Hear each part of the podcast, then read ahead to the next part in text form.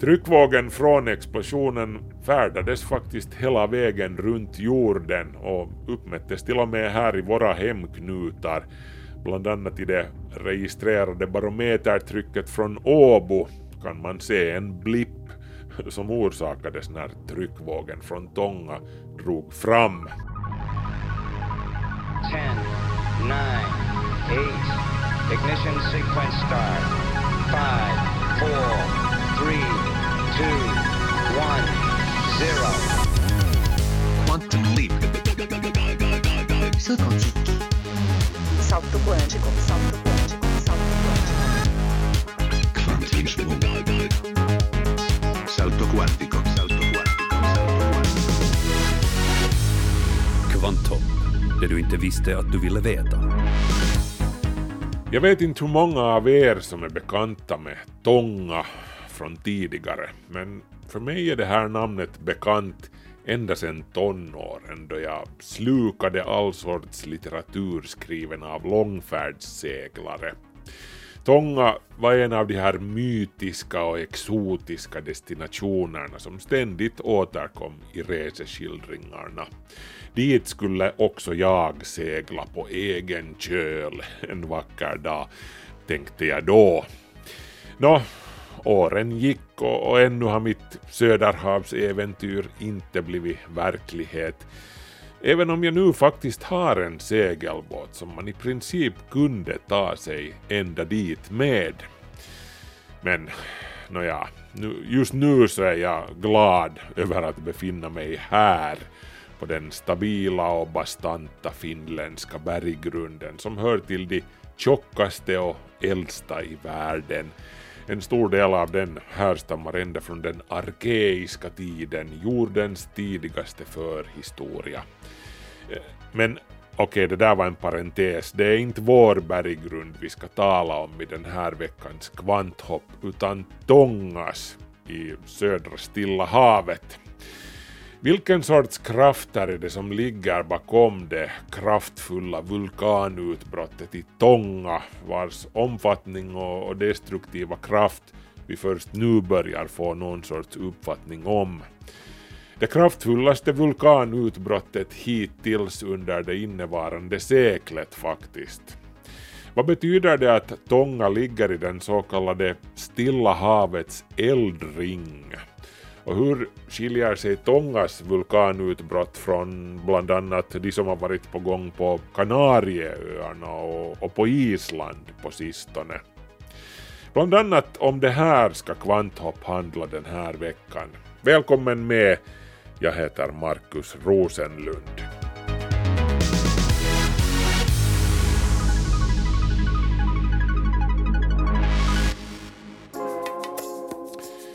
Vi börjar med att placera Tonga på kartan, för kartan över Stilla havet är väldigt stor och består till allra största delen av vatten.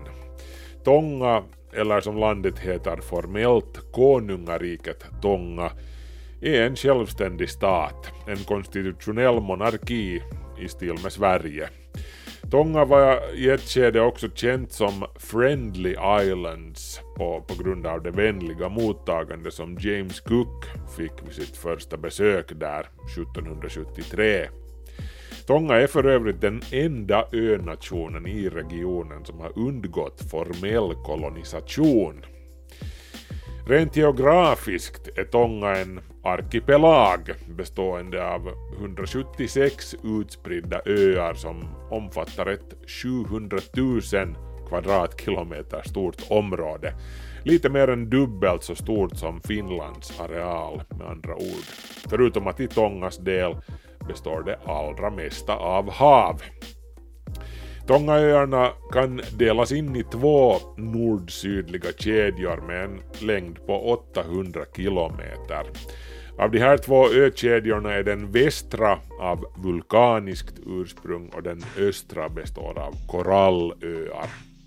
Inalles är 52 av Tongas 176 öar bebodda. Den största av öarna, Tonga Tapu, där 70 procent av landets 100 000 invånare bor, har bildats av koraller. Just den ön är alltså inte vulkanisk.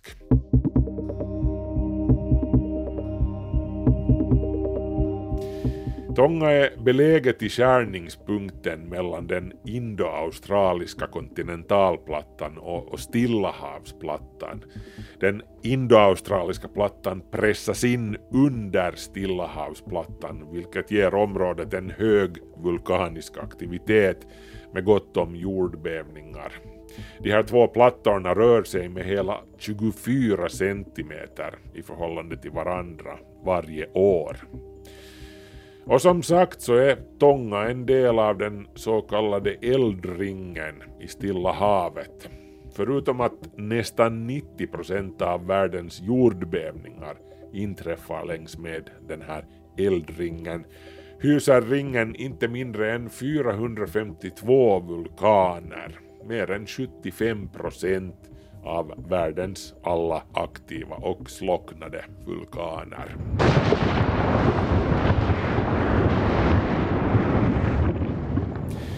Eldringen är egentligen inte en ring utan snarare en 40 000 kilometer lång hästsko som sträcker sig från Sydamerikas sydligaste spets upp genom Chile, Mexiko, längs med den amerikanska västkusten och Alaska, över Beringsund, ner genom ögruppen Aleuterna och vidare mot Japan och Nya Zeeland.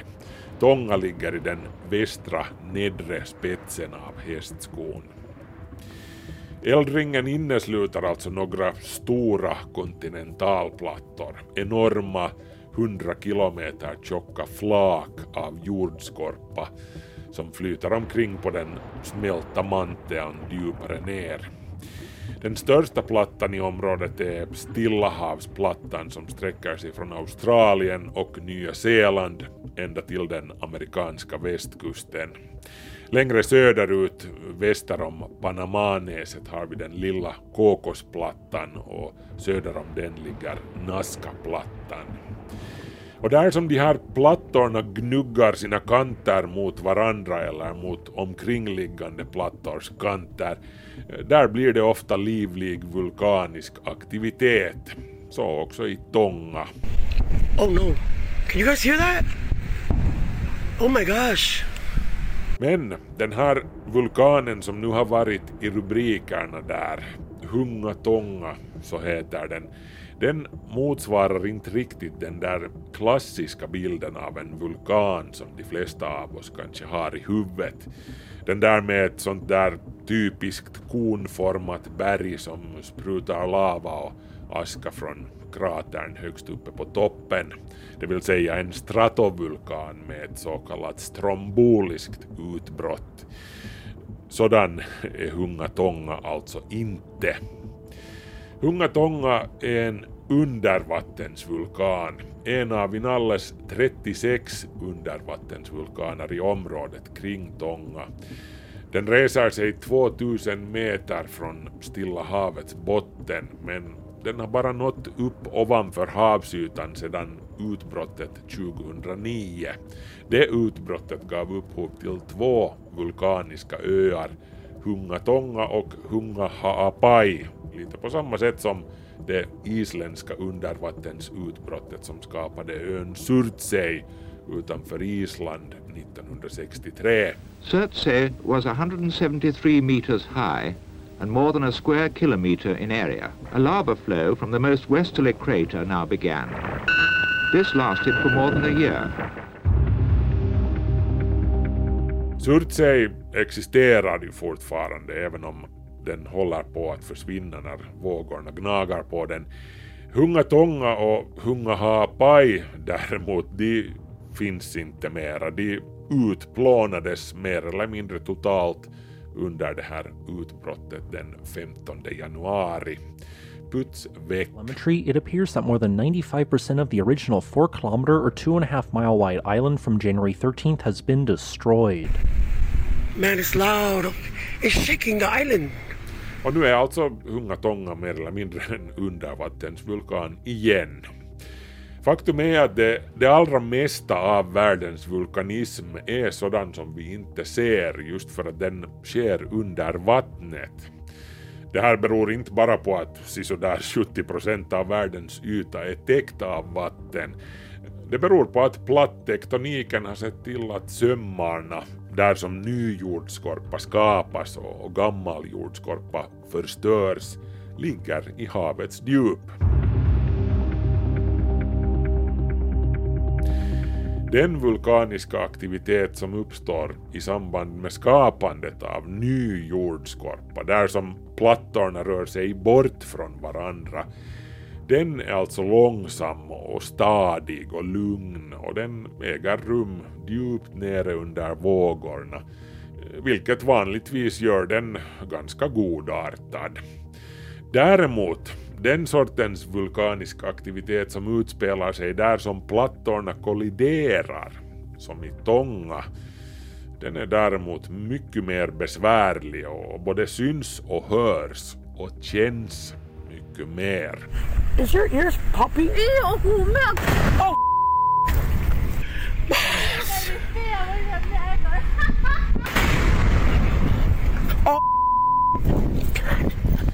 I motsats till de mera harmlösa djuphavsvulkanerna ligger ju Hungatonga dessutom alldeles i nivå med vattenytan. Det här ledde till att effekterna av utbrottet blev desto värre, inklusive en kraftig tsunami och en väldig ångexplosion när vattnet kom i kontakt med den glödande magman.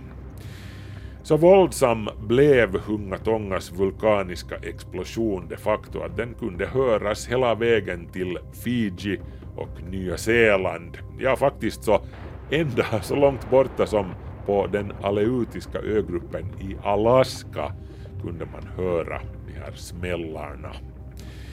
Tryckvågen från explosionen färdades faktiskt hela vägen runt jorden och uppmättes till och med här i våra hemknutar Bland annat i det registrerade barometertrycket från Åbo kan man se en blipp som orsakades när tryckvågen från Tonga drog fram.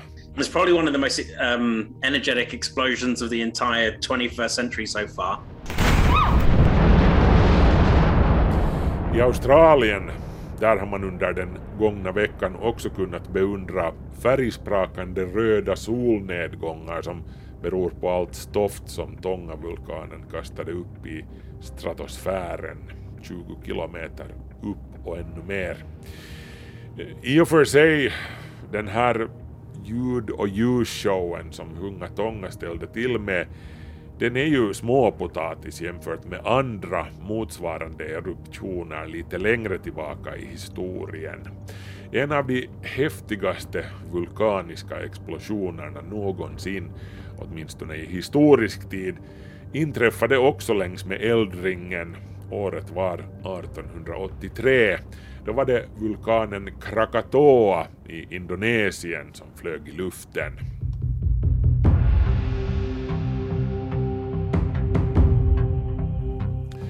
Också då kunde man under åren som följde iaktta flammande röda solnedgångar över hela världen faktiskt, också över Europa. En av de här röda kvällsskyarna förevigades eventuellt av konstnären Edvard Munch som var ute på kvällspromenad. Så här skrev han i sin dagbok. Plötsligt blev himlen blodröd. Moln som blod och eldtungor hängde över den blåsvarta fjorden och staden och jag stod ensam och skakade av skräck jag kände ett oändligt skrik skära genom naturen. Nå, ni anar ju vilken tavla han målade sedan.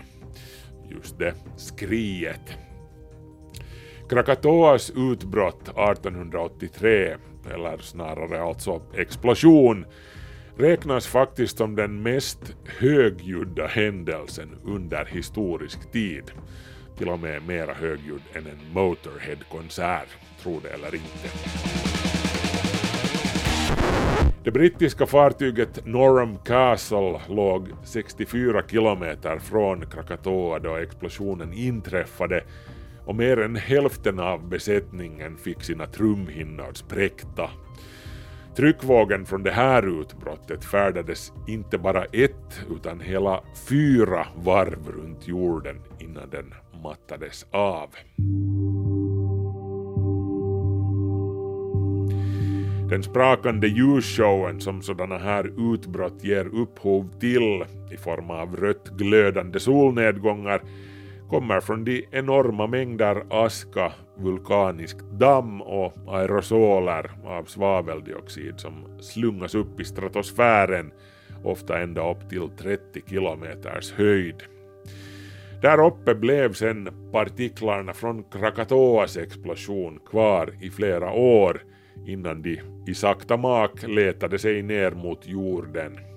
De fick ljuset från den sjunkande solen att brytas i atmosfären och skapa det där djupröda himlaljuset som fick flera av den tidens konstnärer att tappa hakan och fattningen.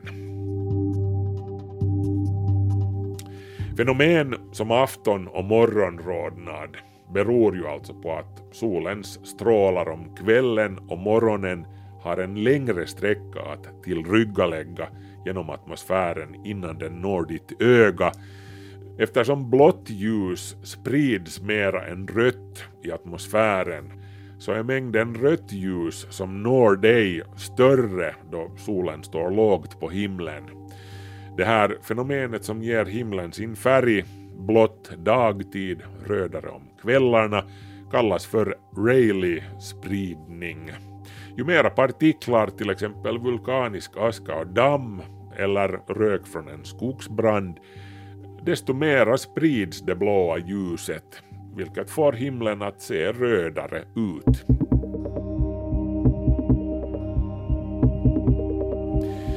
Men alla de här aerosolerna och det övriga stoftet som vulkaner kan kasta upp i, i stratosfären, de påverkar också jordens klimat. De som levde under första hälften av 1800-talet fick erfara det här på ett mycket brutalt sätt. 1815 inträffade det enda supervulkanutbrottet i modern historia. Vulkanen Tamboras utbrott på ön Sumbawa i dagens Indonesien. Också då smällde det rejält Tambora exploderade med en sådan kraft att smällen, eller smällarna, fick folk 2600 kilometer längre bort på Sumatra att tro att det är någon i närheten som avfyrar kanoner. Drygt 10 000 människor på Sumbawa dödades mer eller mindre direkt. De brändes levande eller krossades av flygande stenar. Men den riktiga skrällen kom med fördröjning. Året efter Tamboras utbrott, 1816, brukar omnämnas som året utan sommar. I USA brukar man kalla året för 1800 and froze to death, 1800 och frös ihjäl. I Tyskland talar man om 1816 som tiggarens år. Men den korrekta termen är väl snarare vulkanvinter. Det där som händer när stoftet och aerosolerna från ett kraftfullt vulkanutbrott som kastas upp i stratosfären får en del av solljuset att reflekteras tillbaka ut i rymden. Då blir det svalare på jorden. See that? You guys see the smoke coming up? Där ser man vad i princip relativt små förändringar i jordens medeltemperatur kan åstadkomma.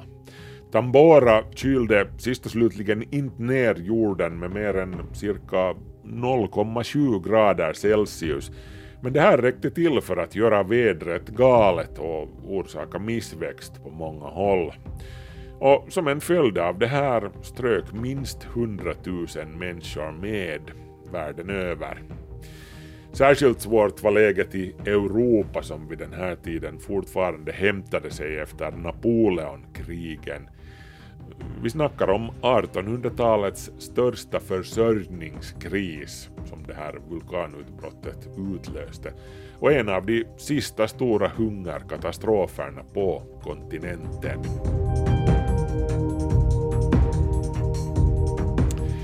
Utbrottet på Tonga nu i år, den 15 januari, var visserligen spektakulärt det också, men inte så dramatiskt att det skulle leda till någon global kris i stil med den som följde i Tamboras spår.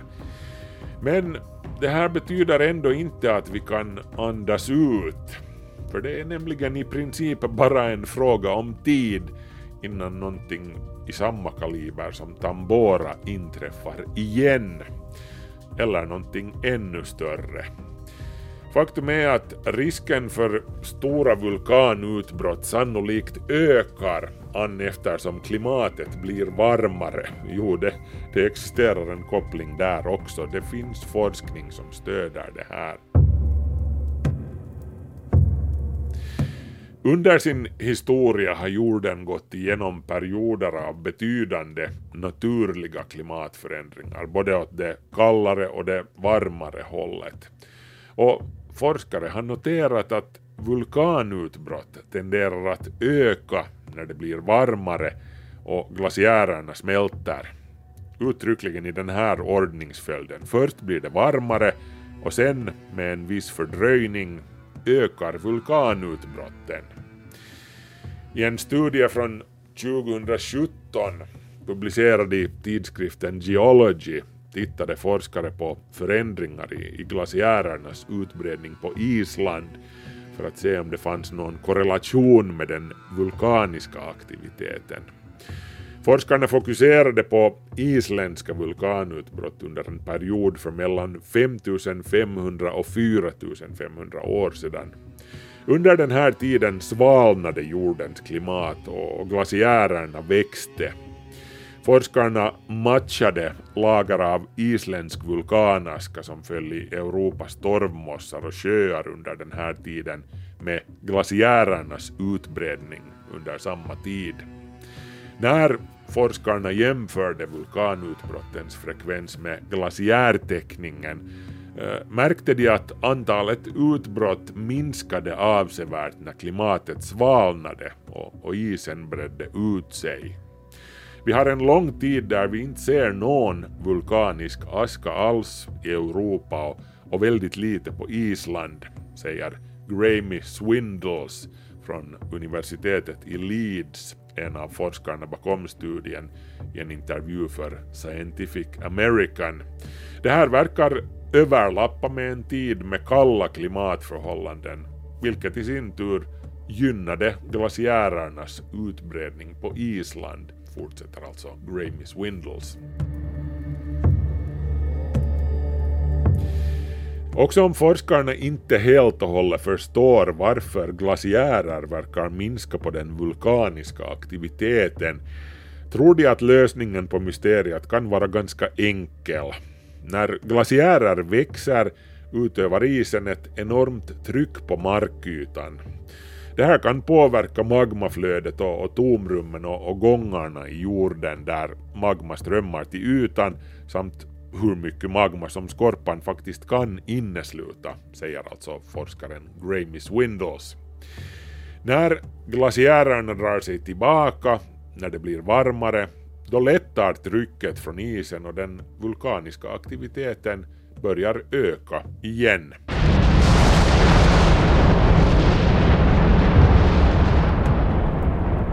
Det här bekräftade också den isländska seismologen Reinir Bödvarsson då jag ringde upp honom i samband med Eyjafjallajökull-utbrottet som satte stopp för den europeiska flygtrafiken 2010.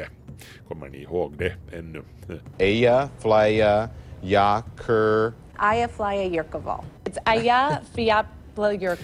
På grund av den globala uppvärmningen har glaciärerna på Island minskat kraftigt i volym och vikt den senaste tiden, sade Bödvarsson då. Det betyder att belastningen på jordskorpan har minskat vilket i sin tur betyder att det krävs mindre tryck från den underjordiska magman för att ett utbrott ska uppstå.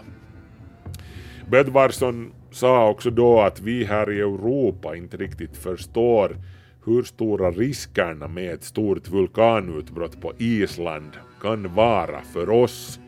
Han menar att det, det, är svårt att förmedla det här till politikerna för, för de tillämpar liksom mänskliga tidsaspekter på geologiska fenomen. Det vill säga, hade inte skett på tre generationer så då hade det slutat hända, vilket ju minsann inte är sant. Det otroligt destruktiva Laki-utbrottet 1783 var ungefär igår på den geologiska tidsskalan. Och det här har folk väldigt svårt att förstå, speciellt beträffande de stora och sällsynta händelserna. Det är där som den stora faran ligger. Eyjafjallajökulls lilla utbrott 2010 med en veckas störningar i flygtrafiken som följd var ingenting jämfört med vad som skulle hända i fall av ett riktigt stort utbrott på Island. To the east, two stratovolcanoes are showing significant signs of unrest. The Grímsvötn volcano this week produced a series of glacial floods. Island skiljer sig för övrigt från Tonga och de övriga vulkaniska regionerna kring eldringen i Stilla havet. Island, liksom också Kanarieöarna, ligger inte i gränszonen mellan två kolliderande kontinentalplattor. Island och Kanarieöarnas vulkanism beror på att de ligger ovanpå så kallade vulkaniska hetfläckar. Hetfläckar eller hotspots är ställen där magma från jordens heta inre strömmar uppåt genom manteln mot jordskorpan lite på samma sätt som pelare av varm luft stiger uppåt i atmosfären en solig dag i juli, de där strömmarna som havsörnarna liftar på. Samma sorts heta pelare, fast inte av luft utan av särskilt het uppåtstigande magma från jordens innandömen, förekommer i manteln det här semismälta, semistela lagret som kontinentalplattorna driver omkring på. De här så kallade mantelplymerna, de här pelarna av stigande het magma, är som långsamma, oerhört långlivade svetslågor som bränner mot undersidan av kontinentalplattorna och på de punkter som de är riktade mot uppstår det vulkanism.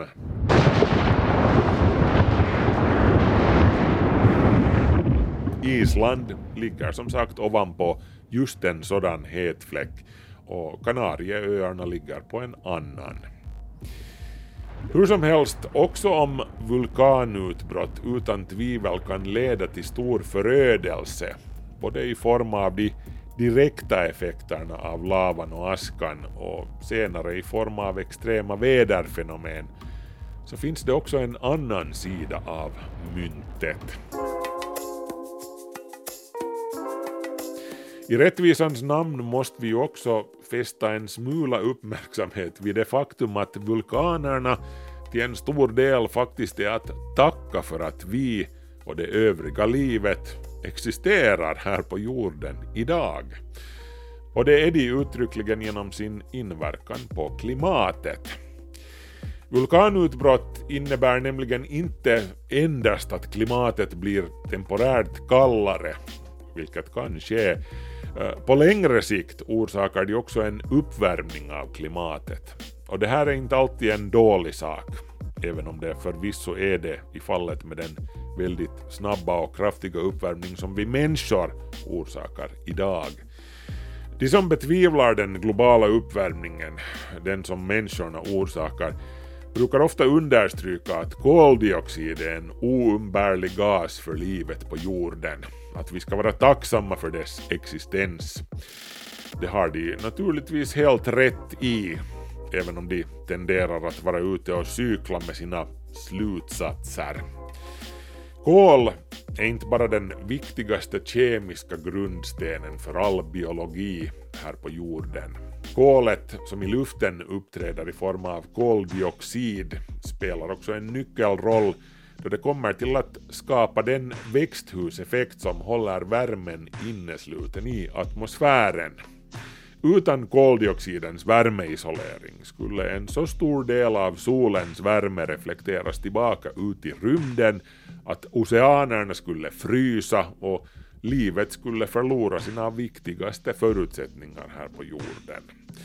Eller snarare så skulle livet aldrig ha uppstått till att börja med. Och det är här som vulkanerna kommer in. De är och har alltid varit en viktig påskyndare av den så kallade kolcykeln, där kol som har bundits upp av diverse geologiska eller biologiska processer återbördas till atmosfären i samband med vulkanutbrott. Så att så långt är allt i sin ordning. Det som klimatskeptikerna får om bakfoten däremot det är när de säger dels att den nuvarande ökningen av atmosfärens koldioxidhalt beror på vulkanerna, inte oss. Det är inte sant. Vulkanernas genomsnittliga årliga utsläpp av koldioxid i atmosfären är bara en bråkdel av de utsläpp som vi människor står för. Och dels har klimatskeptikerna fel i att mera koldioxid automatiskt är bra för livet på jorden. Så här är det inte. För mycket och för lite skämmer allt, som Momo brukar säga. Speciellt då ökningen sker så fort som den gör just nu. Växterna de använder ju i och för sig koldioxid men de kan inte utnyttja all koldioxid då tillgången till vatten och näring till exempel inte ökar i samma takt som koldioxiden ökar. Så det här är ett problem. Och det finns de som menar att vi skulle kunna bekämpa problemet, det vill säga uppvärmningen, genom att skapa en konstgjord vulkanvinter genom att spruta upp stora mängder svaveldioxid upp i stratosfären med hjälp av flygplan eller ballonger. Inte heller det här är riktigt klokt, brukar klimatforskarna påpeka. Det medför stora risker sånt här mixtrande. Till exempel kunde det få monsunbältena att rubbas, vilket kunde utlösa missväxt och hungersnöd på många håll, till exempel i Indien. Och så kunde det skada ozonskiktet också. Summa summarum är nog att vulkaner är häftiga att se på så länge det sker från tryggt avstånd och de har sin givna plats i jordens klimathistoria och, som Tonga visade nu senast, i vår nyhetsrapportering. Den vulkan och tsunamidrabbade önationen Tonga har nu nåtts av de första flygplanen med hjälpförsändelser från Nya Zeeland och Australien. Hittills har det bara rapporterats om tre dödsoffer för vulkanutbrottet i Tonga, men den materiella förstörelsen är stor. Just nu uppges bristen på rent vatten vara det allra största problemet. Ett tjockt lager av aska täcker huvudön Tongatapu och dricksvattnet har förpestats av nedfallet från vulkanen. Vi håller tummarna för att hjälpen når alla dem som behöver den så fort som möjligt och att livet kan fortsätta där på Tonga. Håll ett öga på svenska.yle.fi för uppdateringar.